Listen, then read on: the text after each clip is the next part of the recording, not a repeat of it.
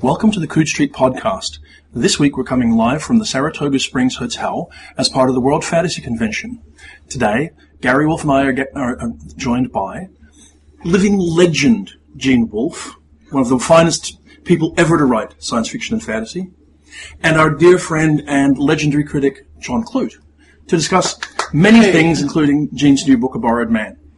So, welcome one and all. Thank you for joining us. Well, and welcome, Gene. And although he may or may not speak, uh, Gene's son-in-law Alan is sitting in with us as well, just to correct all of us when we get off track. But uh, one of the reasons we, we, we started talking about this, Gene, is that by uh, serendipitous coincidence, John and I had written our reviews of A Borrowed Man, uh, which you have not yet seen. Uh, well, I know. yes, They're very positive reviews. I, I might uh, not be here if I had seen those reviews. It depends. Do either of them look like they're carrying knives? I've, I've read at least one of these reviews, and I think you're safe. Okay. Of course, he's he's shifty, so I wouldn't bet. But yes. so Well, Clute is, uh, we, we, we we should mention the famous quotation from John Clute, which, if I'm not mistaken, is on A Borrowed Man. Uh, that Is that correct? I think it is. I've not seen the final copy. Do we have a copy? We don't, we don't have a final copy. But it's something along the lines of a measured, reasonable, sane, even tempered assessment that Gene Wolfe may be the finest science fiction writer America has ever produced. Yes, I said that a long time ago, and it, it was picked up by Tor. Mm-hmm. And um, I, I- they've used it before, and I've never had any reason to back away from the statement, so let them steal it. That's good. If you back away, we'll kill you. exactly. yeah, I'm, I'm motivated. Right. But we've both written the, the the the thing that fascinates me about uh, about your career, reaching oh you must be almost sixty by now, uh, Don't I wish? is that you've had this spurt of really interesting creativity in the la- within the last ten years, and a borrowed man is. Uh, uh, John would agree with this. A rather Yes, stunning novel. Well, thank you. Thank you. Yeah, I think we both we both think that we both think it is a is a book which um, it doesn't sum up every aspect of your career, but every aspect of your career sort of chimes in it, rings in it, echoes in it. Wow. I'll never beat this. now, the, the, uh, the thing that has uh, sort of set me on fire, if I may use the expression, is that I keep telling myself either I must write now or I must mow the lawn. Mm-hmm. Mowing the lawn is I way can write down. sitting down. Right. That's a good point. Yeah. Do you have a sense that if you don't keep writing, nobody will check you out and you'll be burned after six months? Exactly. exactly. Precisely. Precisely so. That is a joke that is a, um, That's a borrowed man joke. a, a borrowed man Yes, joke, yes. and, and perhaps Gary, um, as you have a much more measured way of speaking than I do, you can give a very brief synopsis which I can contradict. I was going to ask you to do the same thing, but you got there first. I got there first. Well, okay. I can explain the joke. The initial situation in A Borrowed Man, as the title immediately makes evident, is that there is a character named E.A. Smith, or do you pronounce it Smythe? I pronounce it Smith. It's But, uh, um, you make it clear in the book that it's Smith. S S M Y T H E. It's Ern. Ern. Yeah, Ern A. Smith, who is Because I made a terrible pun on Earn A. Smith because it sounded like rent a maker and it sounded like um, buy a writer, buy a Smith.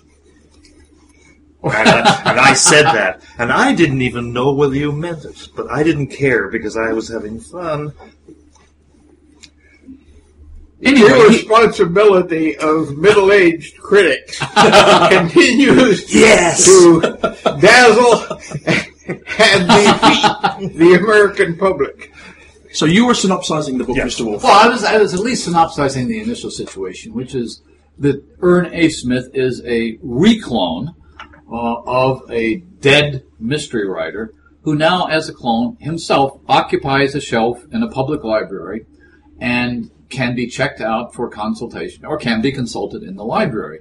And there are other such human clones. There's a there's a there's a poet who he was once passionately involved with, or maybe he wasn't once passionately involved with, but his original was once passionately involved. He was passionately involved with the original edition. Yes, Yes. exactly. Yes. So, so, so, so one of the beginning conceits, before we get into the noir mystery and the various other genres that the book travels through within the first seven chapters, uh, one of the basic conceits is that authors or are like books, or in this case, authors are books.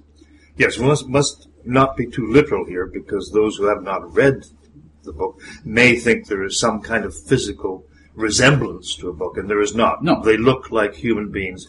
The reclone uh, Ern A. Smith looks is a young man with an old man's face. I think he says right at the beginning, mm-hmm. and the shelf is more like a carrel or a little a little chamber where he where he can actually has a bunk, etc. So Yes, it's it's like a furnished apartment. Yeah. Is what I said. Mm-hmm. yes. Yeah. yeah.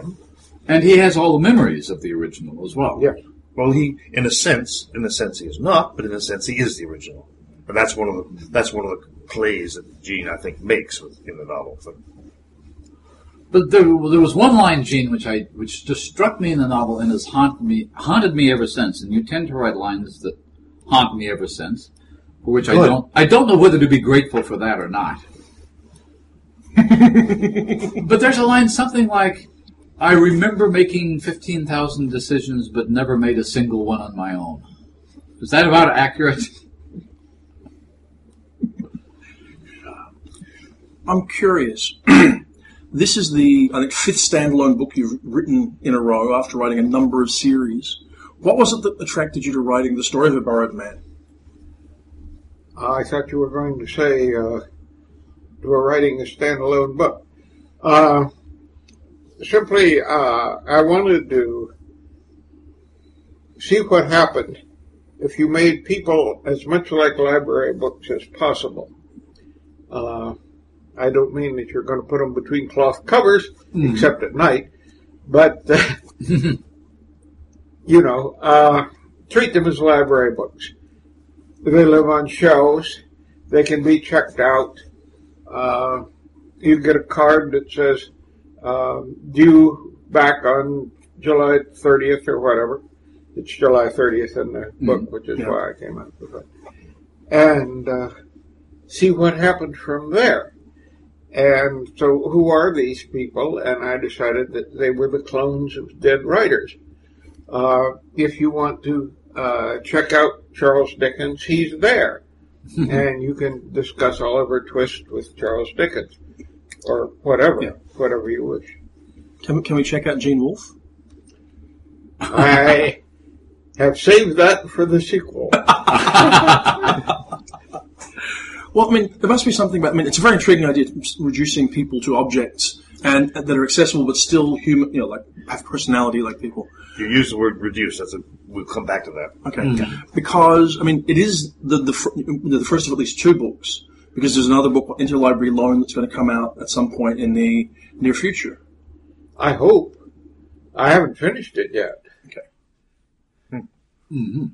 But did you have a two book sequence in mind when you began writing A Borrowed Man? No.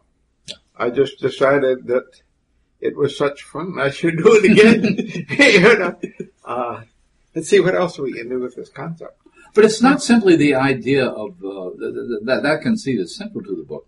But then, as the book opens up, there is a, a bit of a a bit of a Raymond Chandler mystery in it.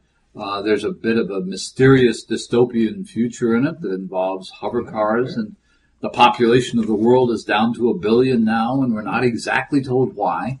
Uh-huh. And all these things seem to want to open up in different directions. I think um, um, to interrupt unless you unless you Go were about to say something. Go ahead. No, no, no. no, that it, that the dystopian future is not just one of the genres; it is the genre that shapes everything else because it's necessary to have this kind of world for the initial conceit, the initial premise to actually fit into a story. It has to be a dystopian world, a a world that has any, as it were, humane impulses towards its artifacts would not put a consciousness into a clone body edit it down, force it to talk in a particular way, and burn it if it wasn't used. Yeah. Yep. Well said. Yeah. Would you would you would you would you agree that this is more or less what John just said, a rather mean spirited world? Of course. Yes. Hurt they all. Mm-hmm. That's what I meant when I said that this this book had kind of held a lot of your previous work in sort of chrysalis in a very brief um, crystalline form. Um, because it is because the the savagery of this world is never really mentioned directly, but it's very obvious. What's, what's the point? I mean, what am I going to do? Have a character say, gee, this is a savage world. you know? Come on, Well, we don't think like that. We don't think like Ah. that, but you made sure that your character spoke through filters and through censoring controls because he was not allowed. He had to talk in a particular way, and he was not allowed. Of course, you, you make an enjoyable play with that. He's not allowed to write, Ah, but of course, we're reading something he has written.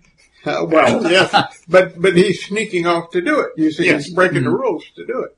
I, I, I speculated at the end at the end of my review that um, possibly the stash of money he had might have helped a bit in his enabling himself to, That, to that do something. well could be Yeah, because yeah. these uh, these clones who are library references are supposed to be broke.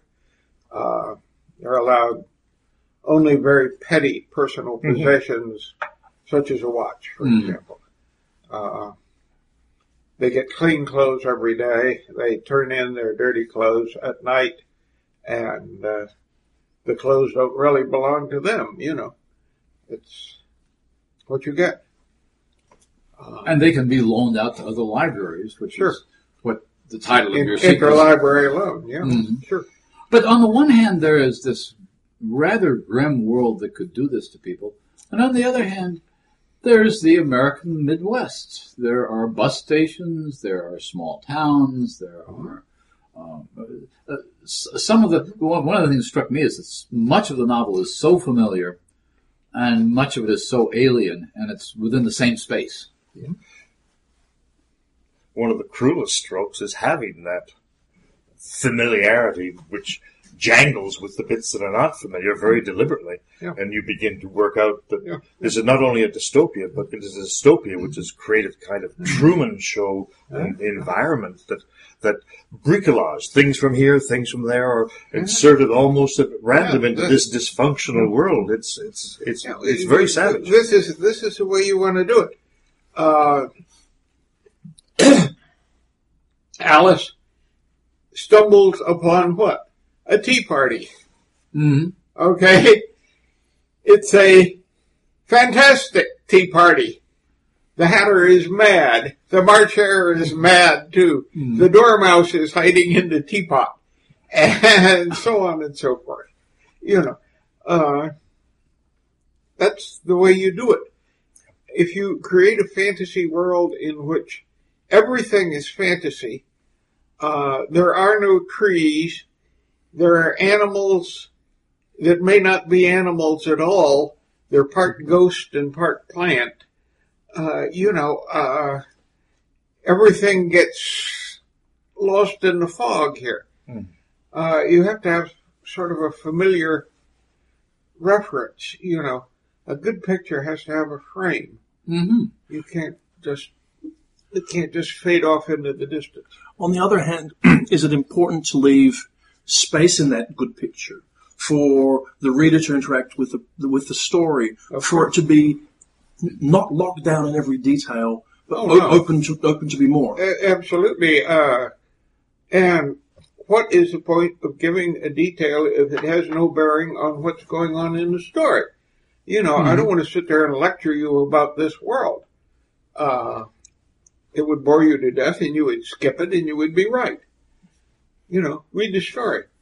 The uh, points that are given are the points that bear on what's happening to the characters.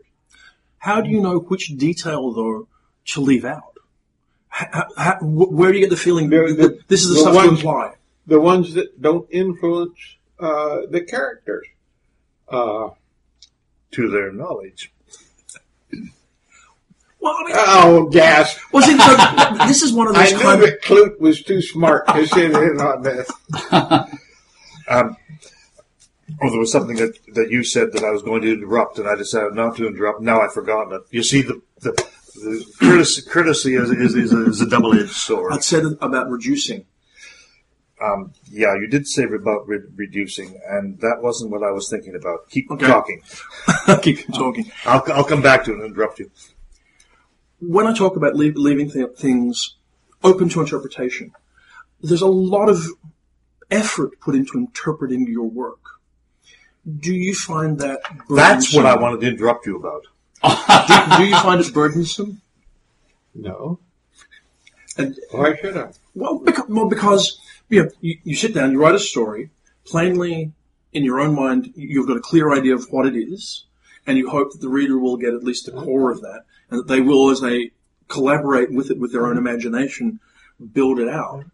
It seems to me there's something a little, you know, that there's now an element with, with when your work is read that people are trying to assume perhaps there's more in some places than you intended, or something different than you intended. That may very well be. I, I have uh, one. I had one man who frequently wrote me letters, and he was interpreting work of mine in ways that I never remotely intended. Mhm. Yes. And uh, you know, uh, somebody called him a, a hook in the head critic.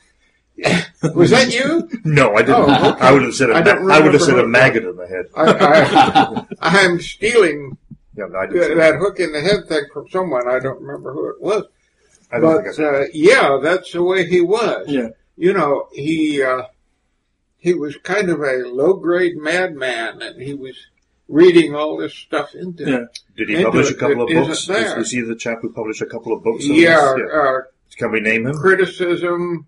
I wish you would because I, I think it's, forgot. I think it's Robert Borski. Robert Borski. Yeah, you yes. got him. Uh, That's Plus, it. because I've I've read as well one or two interviews with you and various critics, and there's an element of someone coming up to you and saying, "So, I read the Book of the New Sun you know, 453 times, and I'm fairly sure that when you said this, you meant that. Amn't I right?" And that's kind of got to be a I, I have to say, I have no idea. You realize I wrote that years ago. yeah. Uh, Well, with, I've had people call me up and ask about stories I wrote 15, 20 years ago. yeah. I, I haven't re- reread that for two years now. you know, whatever. When I was there's stuff sorry. of mine that I've never reread. Yeah. I was going to mis- um, um, comment on something you said about just reading the story, and certainly if I had a critical intuition about reading you, which was which began my reading you properly as far as I was able to, it's from 40 years ago. It's that, and when I put into reviews too, it's that you had to pay attention to what Gene Wolfe said. You had to read the story. Yeah. You couldn't just sort of take a, you couldn't just sort, sort of think, yeah, that's about that's about a that's about a forest. That's about a guy. That's about a clone. You had to read the words, and that was in the science fiction of 1975 or so. That was revolutionary, I think, and I think it still is. It was certain, certainly relatively rare. um, it, it's it's hard to think of any other writer in the field Yeah. to whom one had to say, "I am going to pay attention to every single word." Yeah. There, And when I do that, I may get to the get to the answer, but I may mm-hmm. not. yeah, w- Yeah. One, one is making a drawing and the other one is rearranging rubber stamps. Mm-hmm. You know? Yeah. And well, I don't see much point in rearranging rubber stamps. I want to make a drawing. So, what is the point of a borrowed man? God knows. what did you find it to be? I, I'm yet to read it. I'm with these fellows. I'm one one of the, hap- the happy people who have a copy set aside to actually read and enjoy. I think Gary and I have a very similar sense of of what it's about in it, or what what it might be thematically about. Well, one, one of the things that when I said it, it traveled through different uh, genres, I guess that's not quite the right uh, way of looking at it. It layers different genres on top of one another. And one of the things that John and I have talked about is his review uh, is more, it contains something closer to a spoiler than mine.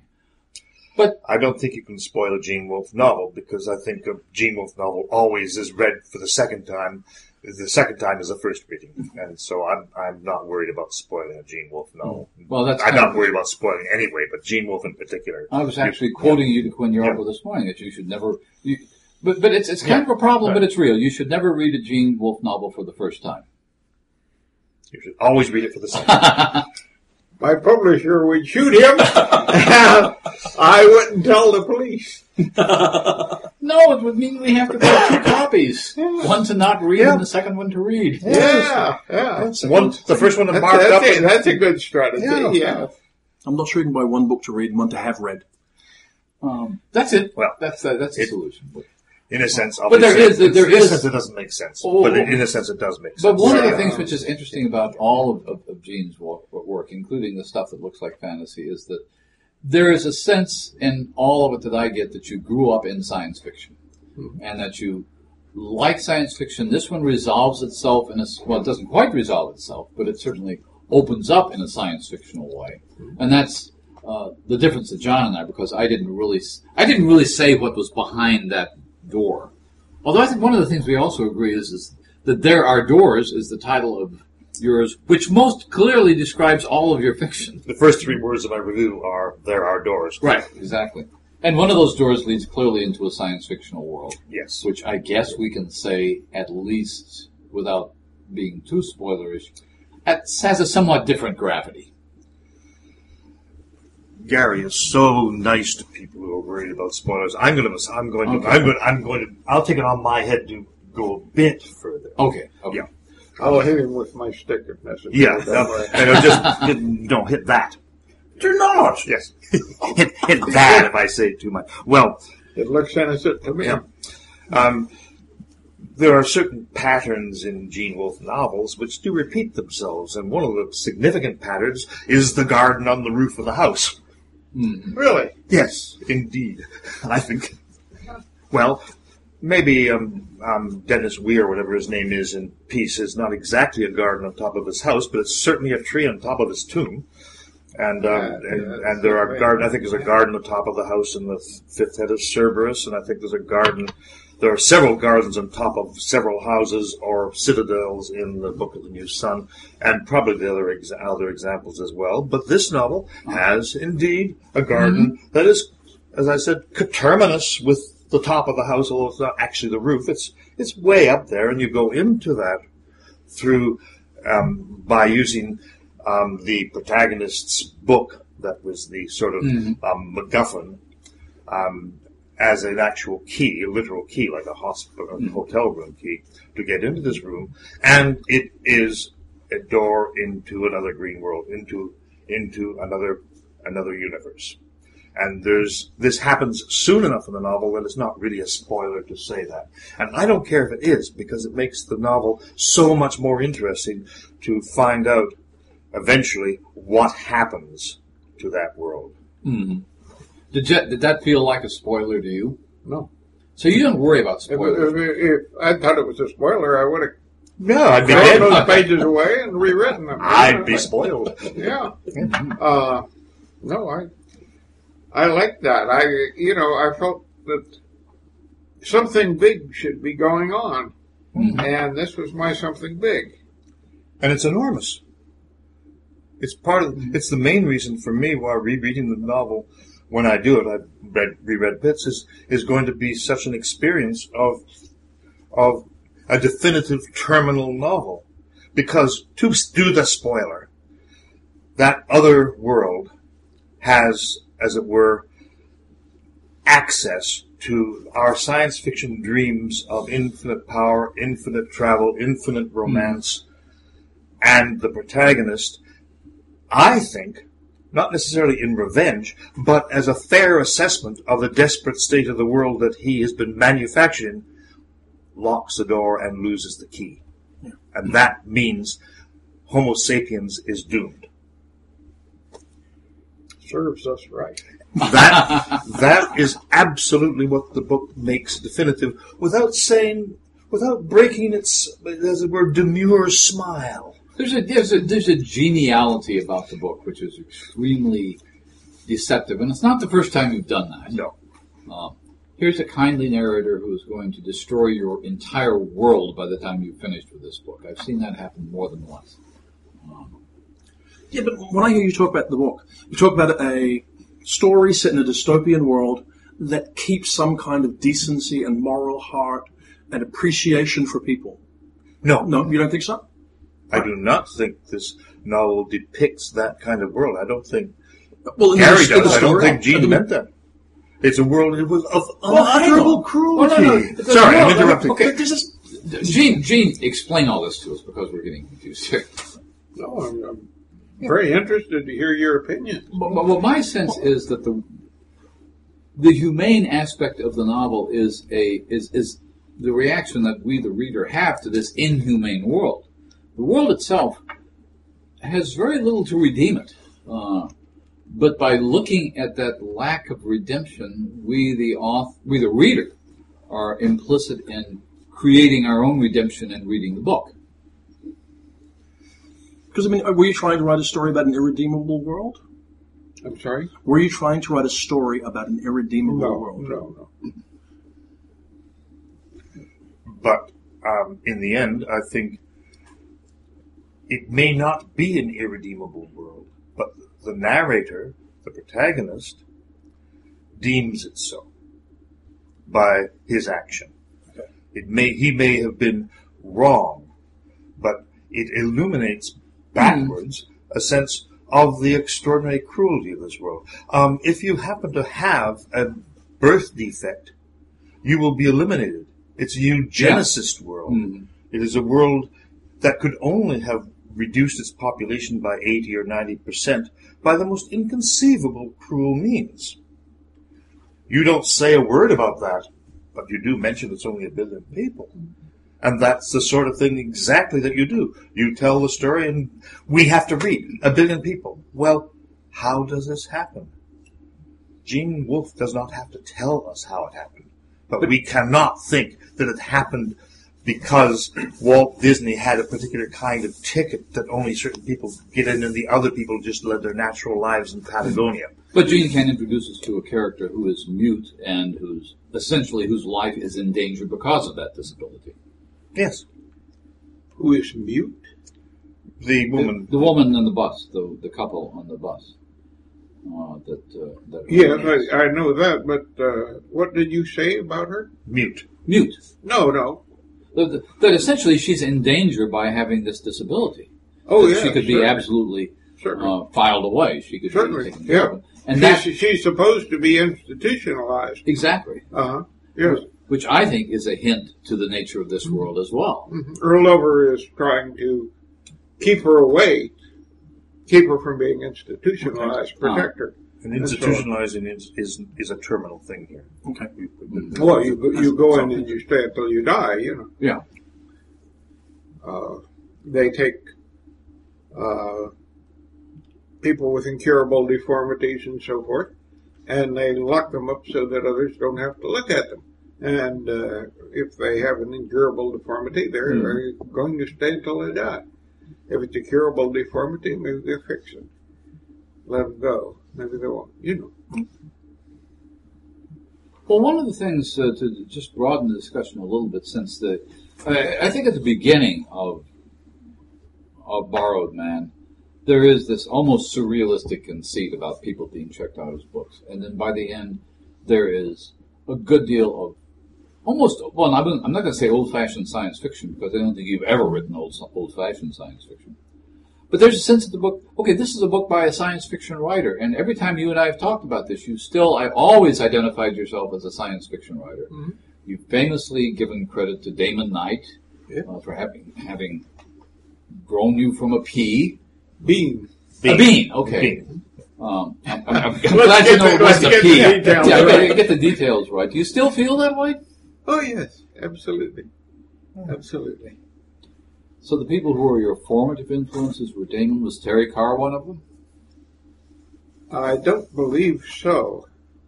hmm What about early editors like Cele Goldsmith who were buying your stories back in the 60s?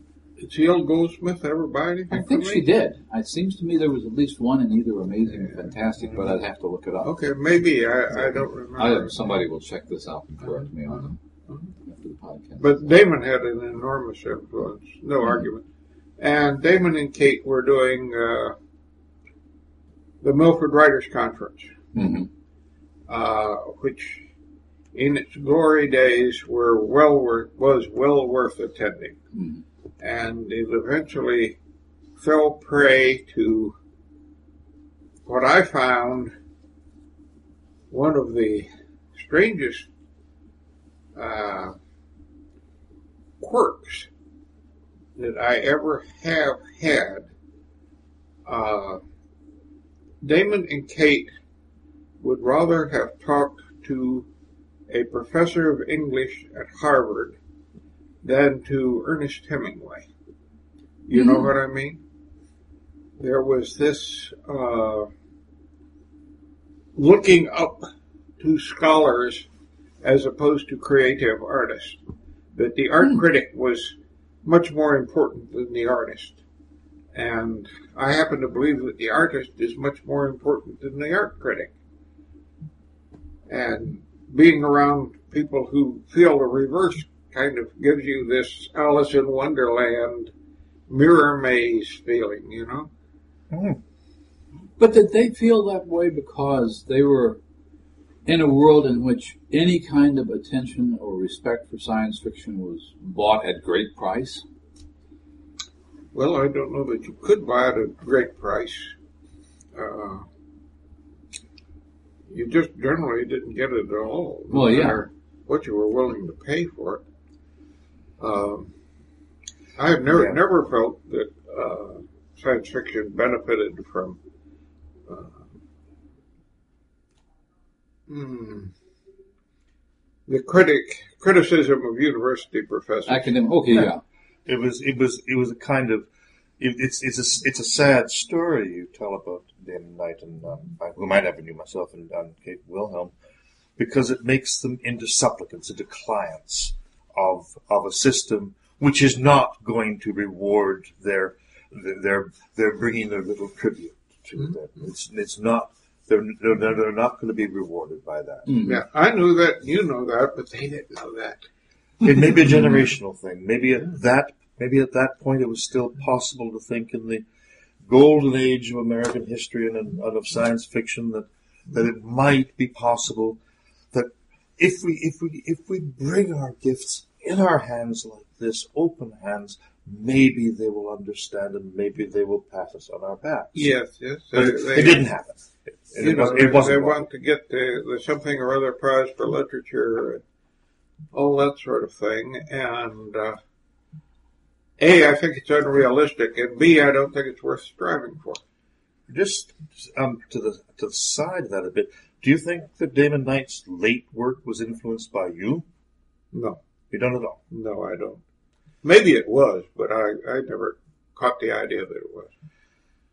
I'm, I, I need to go back to a couple of those late ones, which I was having difficulty reading as straightforward Damon Knight novels, and that was just a thought. It was probably a bad one, but but this is not a supplement. Re- thought. Remember, the- Damon was running the uh, Milford Writers Conference, and so there were a whole lot of people in there who could influence it.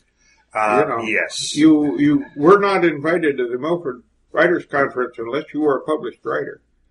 Uh, this was not open to wannabes. Mhm. You had to be able to show publishing credits. Uh, if I remember correctly, it was uh, three published stories or one published book. And if you didn't have one or the other, uh, forget it. You weren't going to get to go to Milford.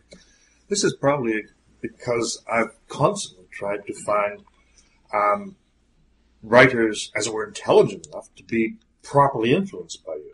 I don't mean just the Um. super superficies of the of the stories, but the actual the actual hard, arduous autonomy that the story is what it is, and it is nothing else. And if you don't get it, I, I can't, You are not- I can't resist saying Now see if you can find some who are intelligent enough not to be influenced by me.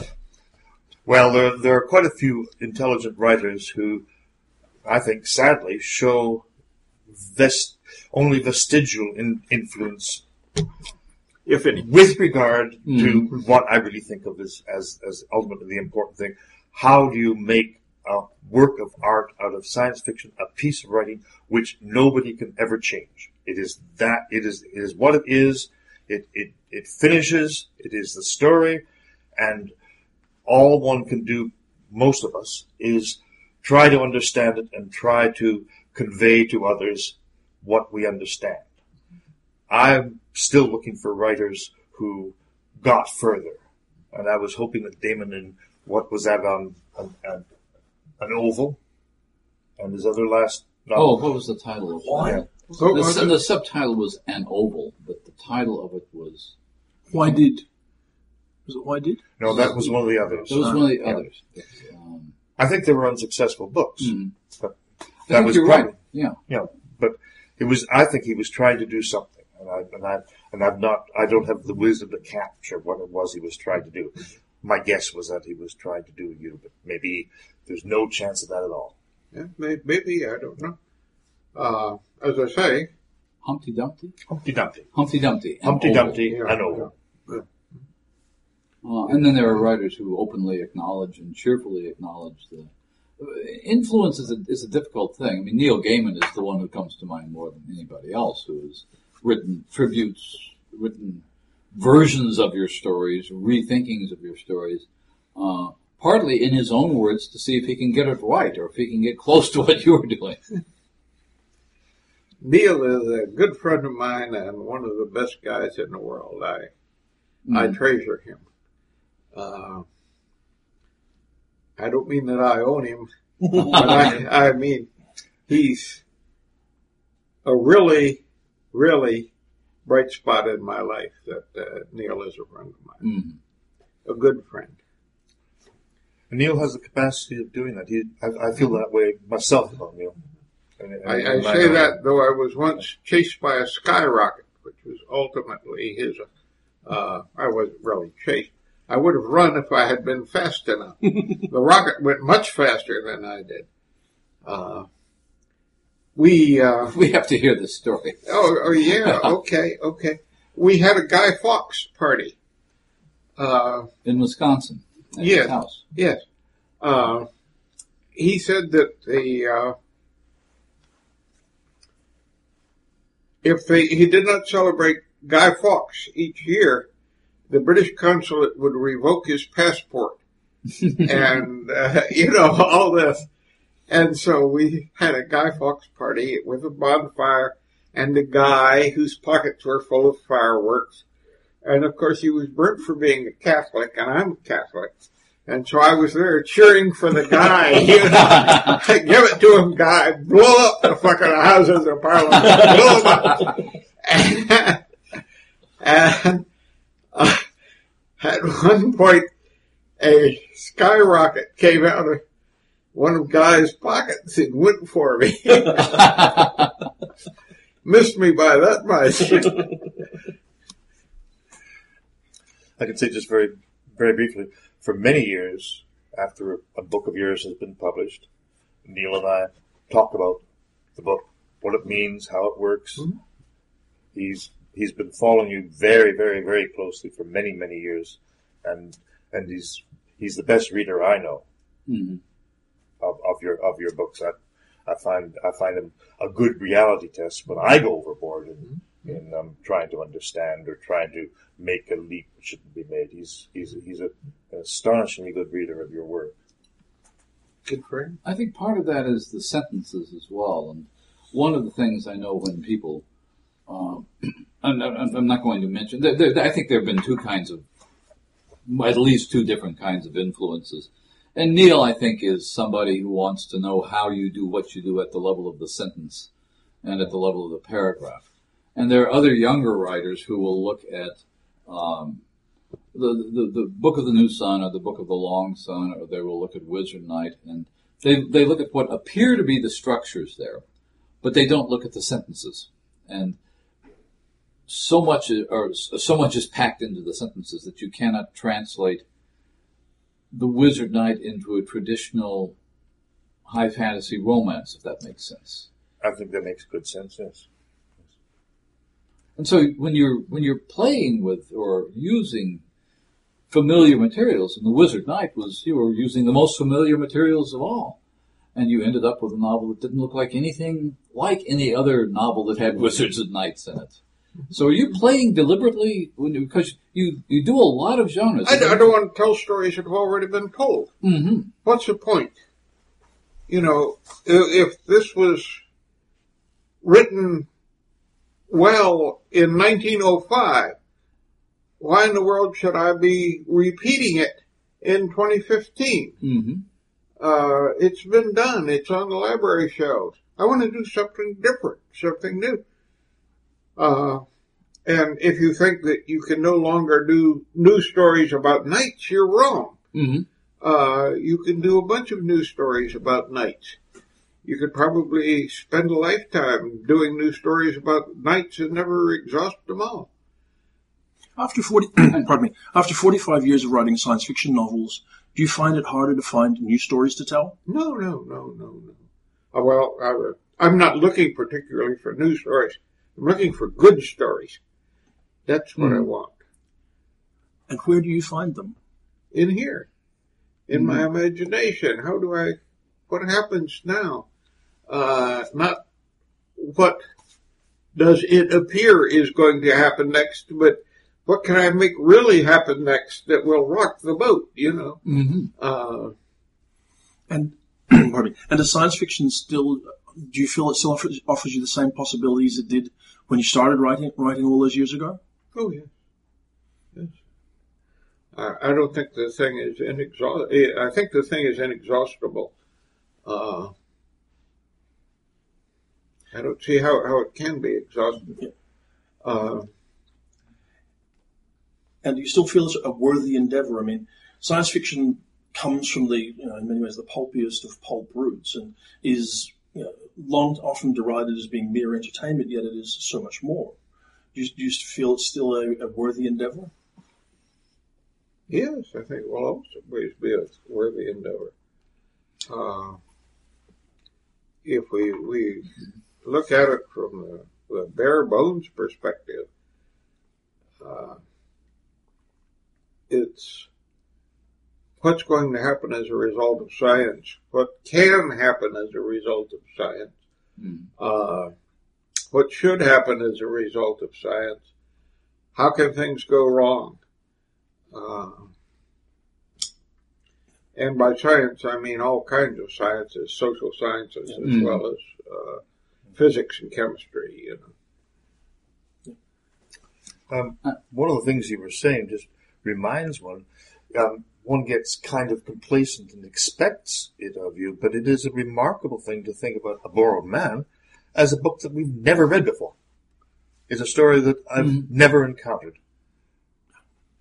and it, and that that in itself, um, I get so used to expecting it that I didn't even say anything in the review about, hey, you've never read anything like this before, people. Mm-hmm.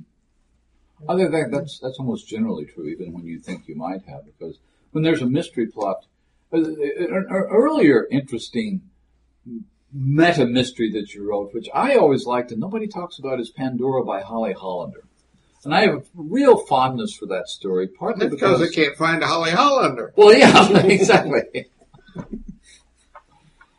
but um, but one of the things I'm gonna I'm, I'm gonna inadvertently drag your son-in-law into this because Alan was saying this to me earlier today, which makes a lot of sense when you approach it. And you mind my quoting? What you were saying is that that you know you approach fiction with the mind of an engineer. Well, that might be. Yeah. I, Uh, that- you know, I am. A, well, I'm not an engineer Mhm. because I'm no longer practicing engineering, but my uh, that's what I studied in college. I have a degree as a mechanical engineer. Mm. But I mean, one way of it, well, one one way of sort of uh, expanding on that is that when you when you produce some engineering device, everything has to work together flawlessly.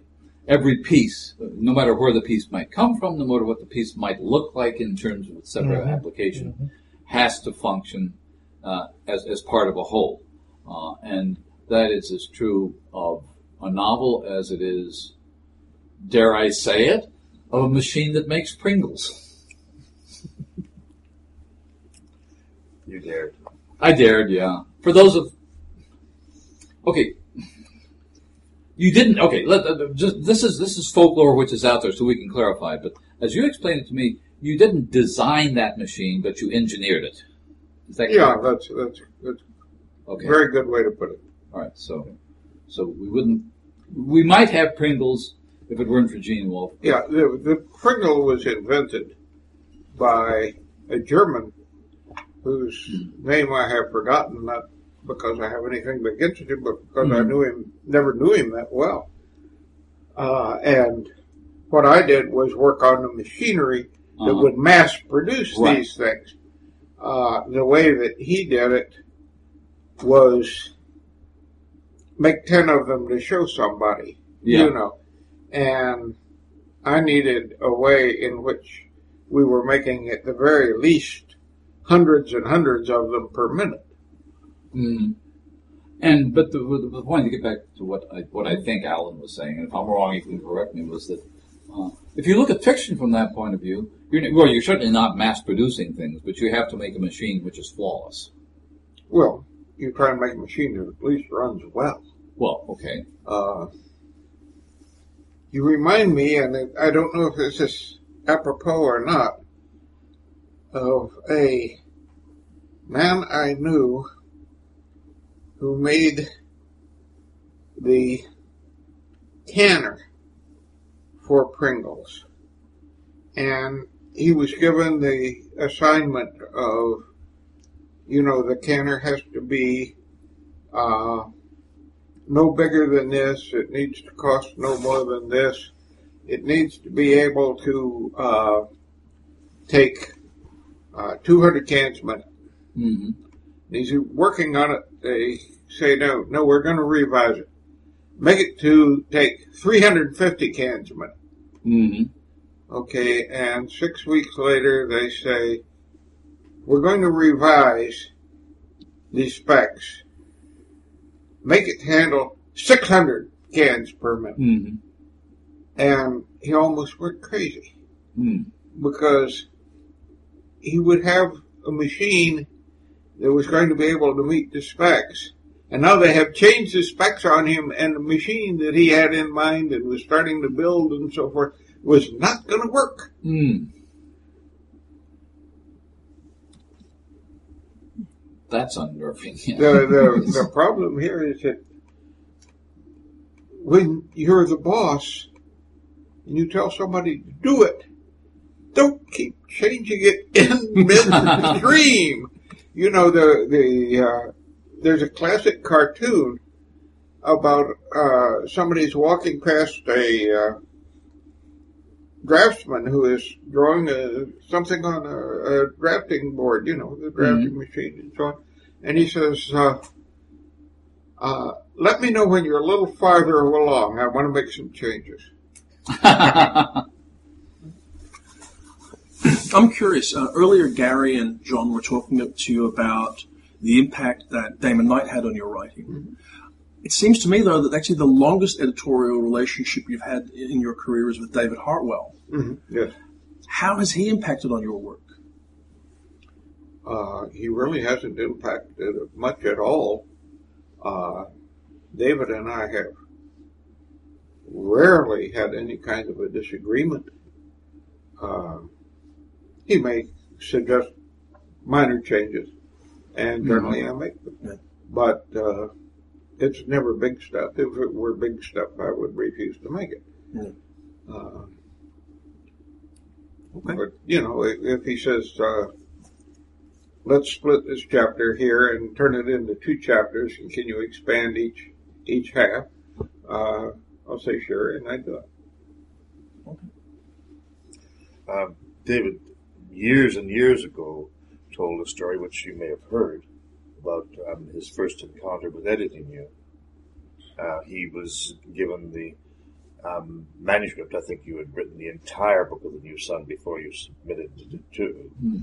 And so he he he received the manuscript of the Book of New Sun, a couple of thousand type pages, I presume, of substantial manuscript. Lots of pages. Lots of Pages.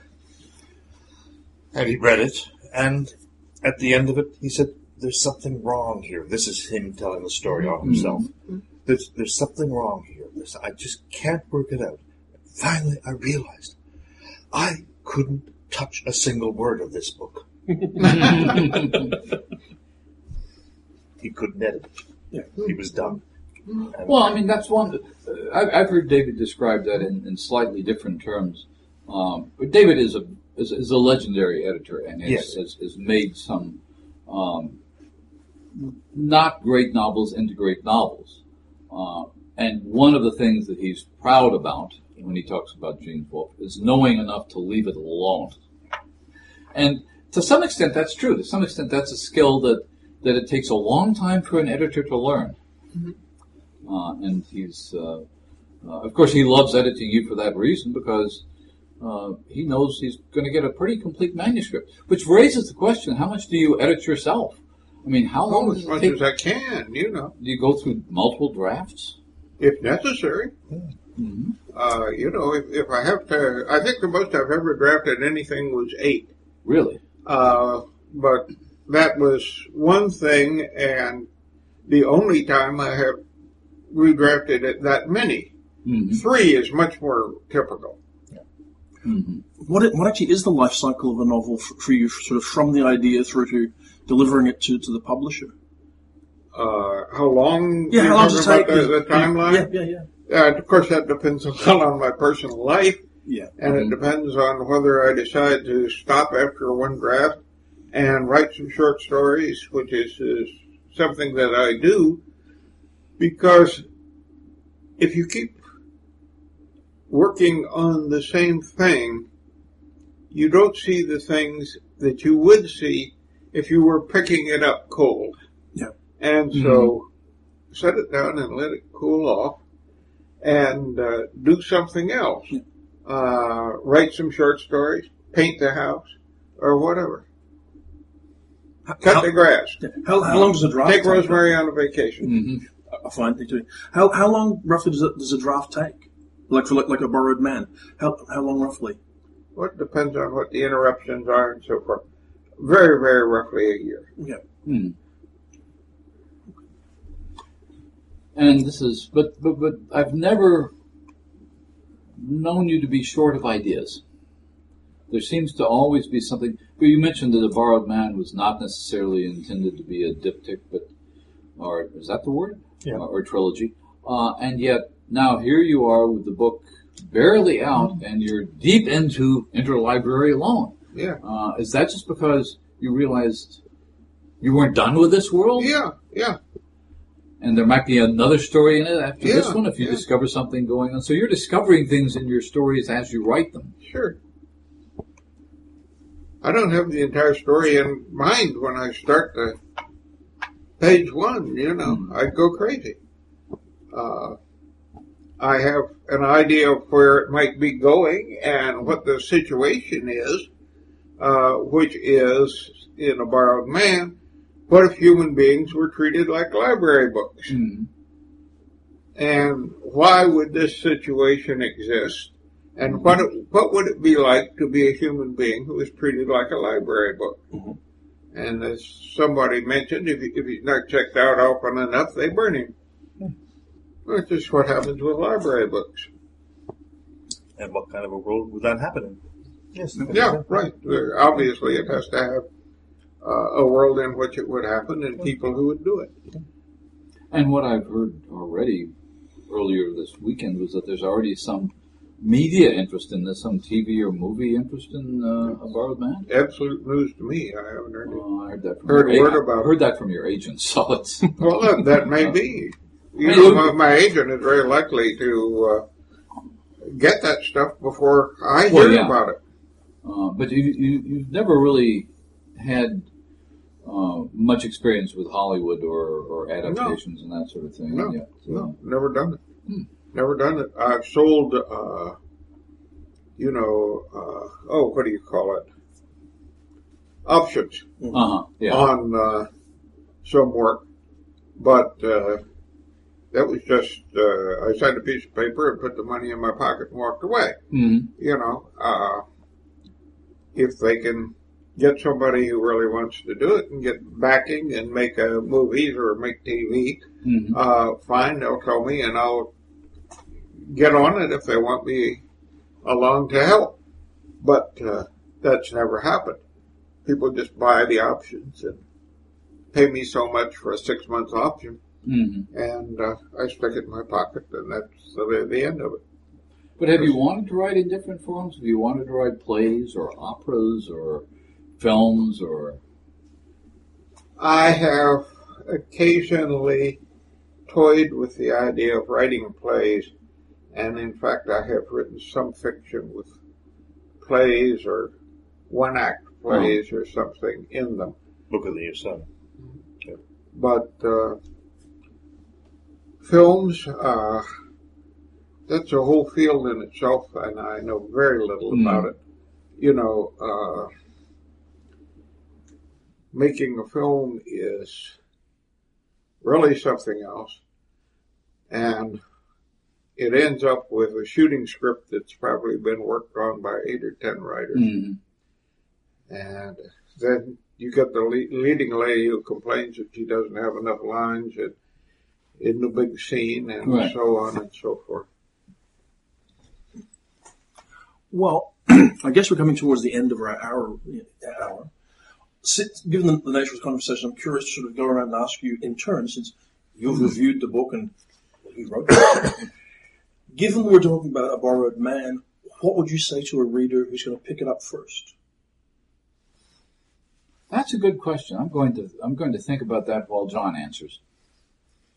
That's a way too smug response, Gary Wolfe. No, I'm going to answer it. I'm just thinking about it. I've, I've, I have a much easier answer because it's already embedded in what Hmm. I've already said.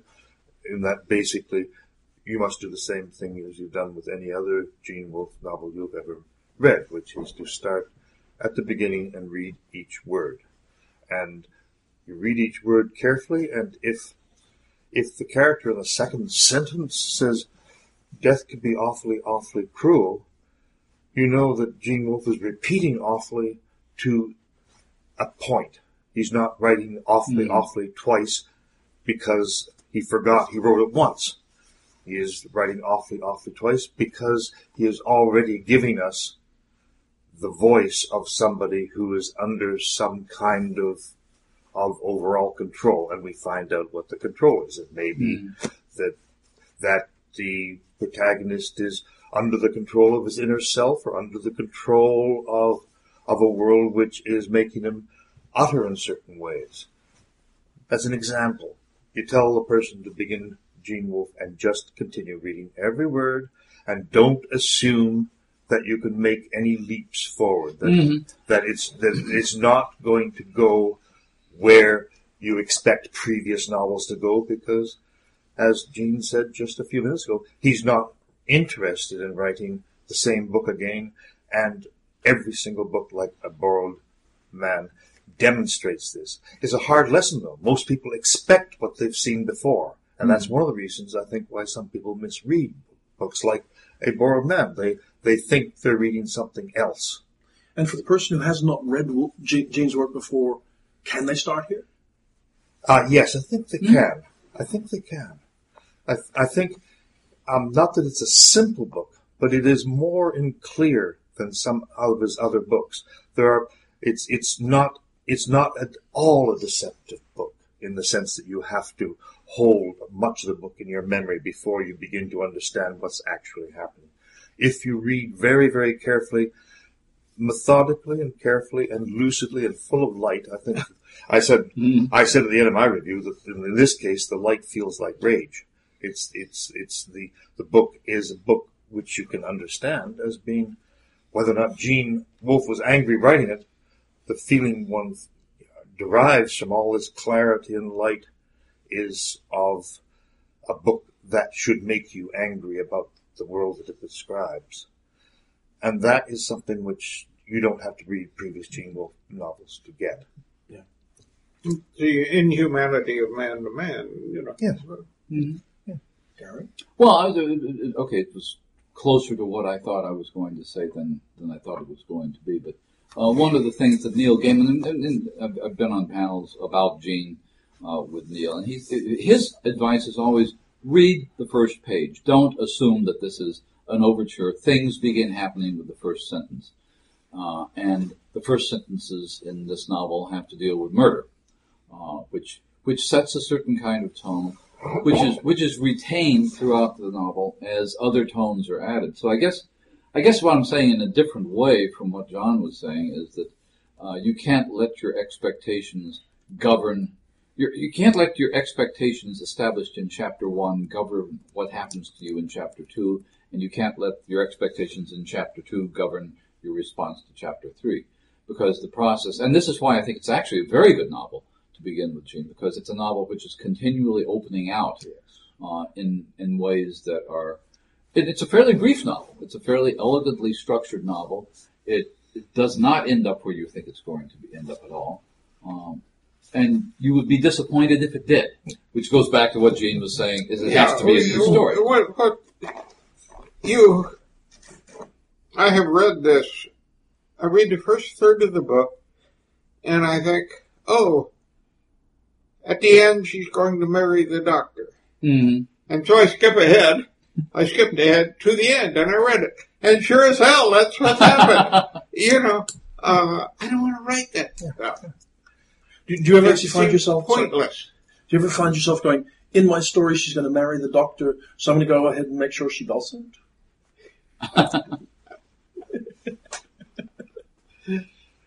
well, Well, this one I don't think um, I'll, n- needs that kind of turn. It, it, is. It goes. It, you cannot expect a Gene Wolfe novel. That's what I tell people. Yeah. You cannot expect it. So you begin at the beginning. and You just just obey it. Obey what it tells you to to understand, and just be very careful. Well, there's a there, there, there's a way of there's a kind of dual meaning to to to the structures in a novel, which actually was explained to me once by, by Peter Straub in terms of the title of one of his novels. He, told, he wrote a novel titled Mystery, uh, which misled a lot of readers into thinking it was going to be a murder mystery. But that's not what the word mystery meant.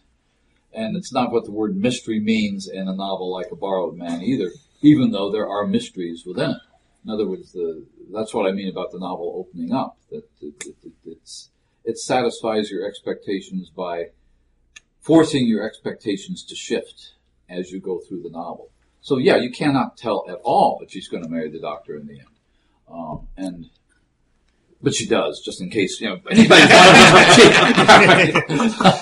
just like to add one one more cruelty in the book, one more revelation of the way the world is. In passing, oh, that's almost well, hardly mentions it. Um, the narrator reveals that copies could be made of himself and of his of his wife. Just, Oh, sure. just, just, just as a, a in an airy tone of voice, underlying which one can only imagine. He, he What knows you might call he's a library resource. Yes, You know, yes. uh, you could always publish a new edition. Yeah. Yeah. And you could, there are also other uh, examples of this edition around. Yes. Uh, they didn't just make one and sell it to a library somewhere. They made 135 because they thought that would be the demand.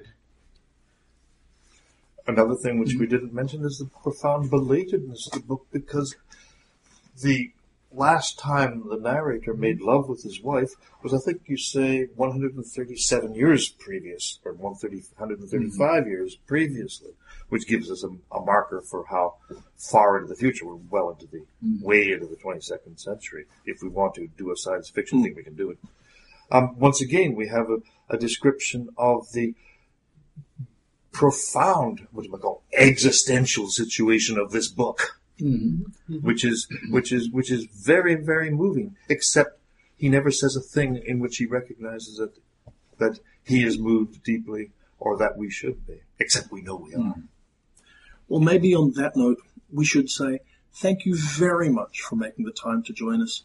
It has been a joy and a privilege to have you here. Thank you. Thank you, John, for once again making the time. It is wonderful to talk to you.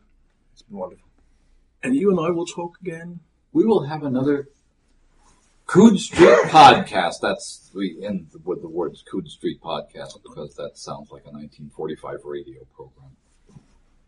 Something like that. Until next time, same time, same time, same station. Eat your Kellogg's or whatever. And with that, farewell. I thought you were going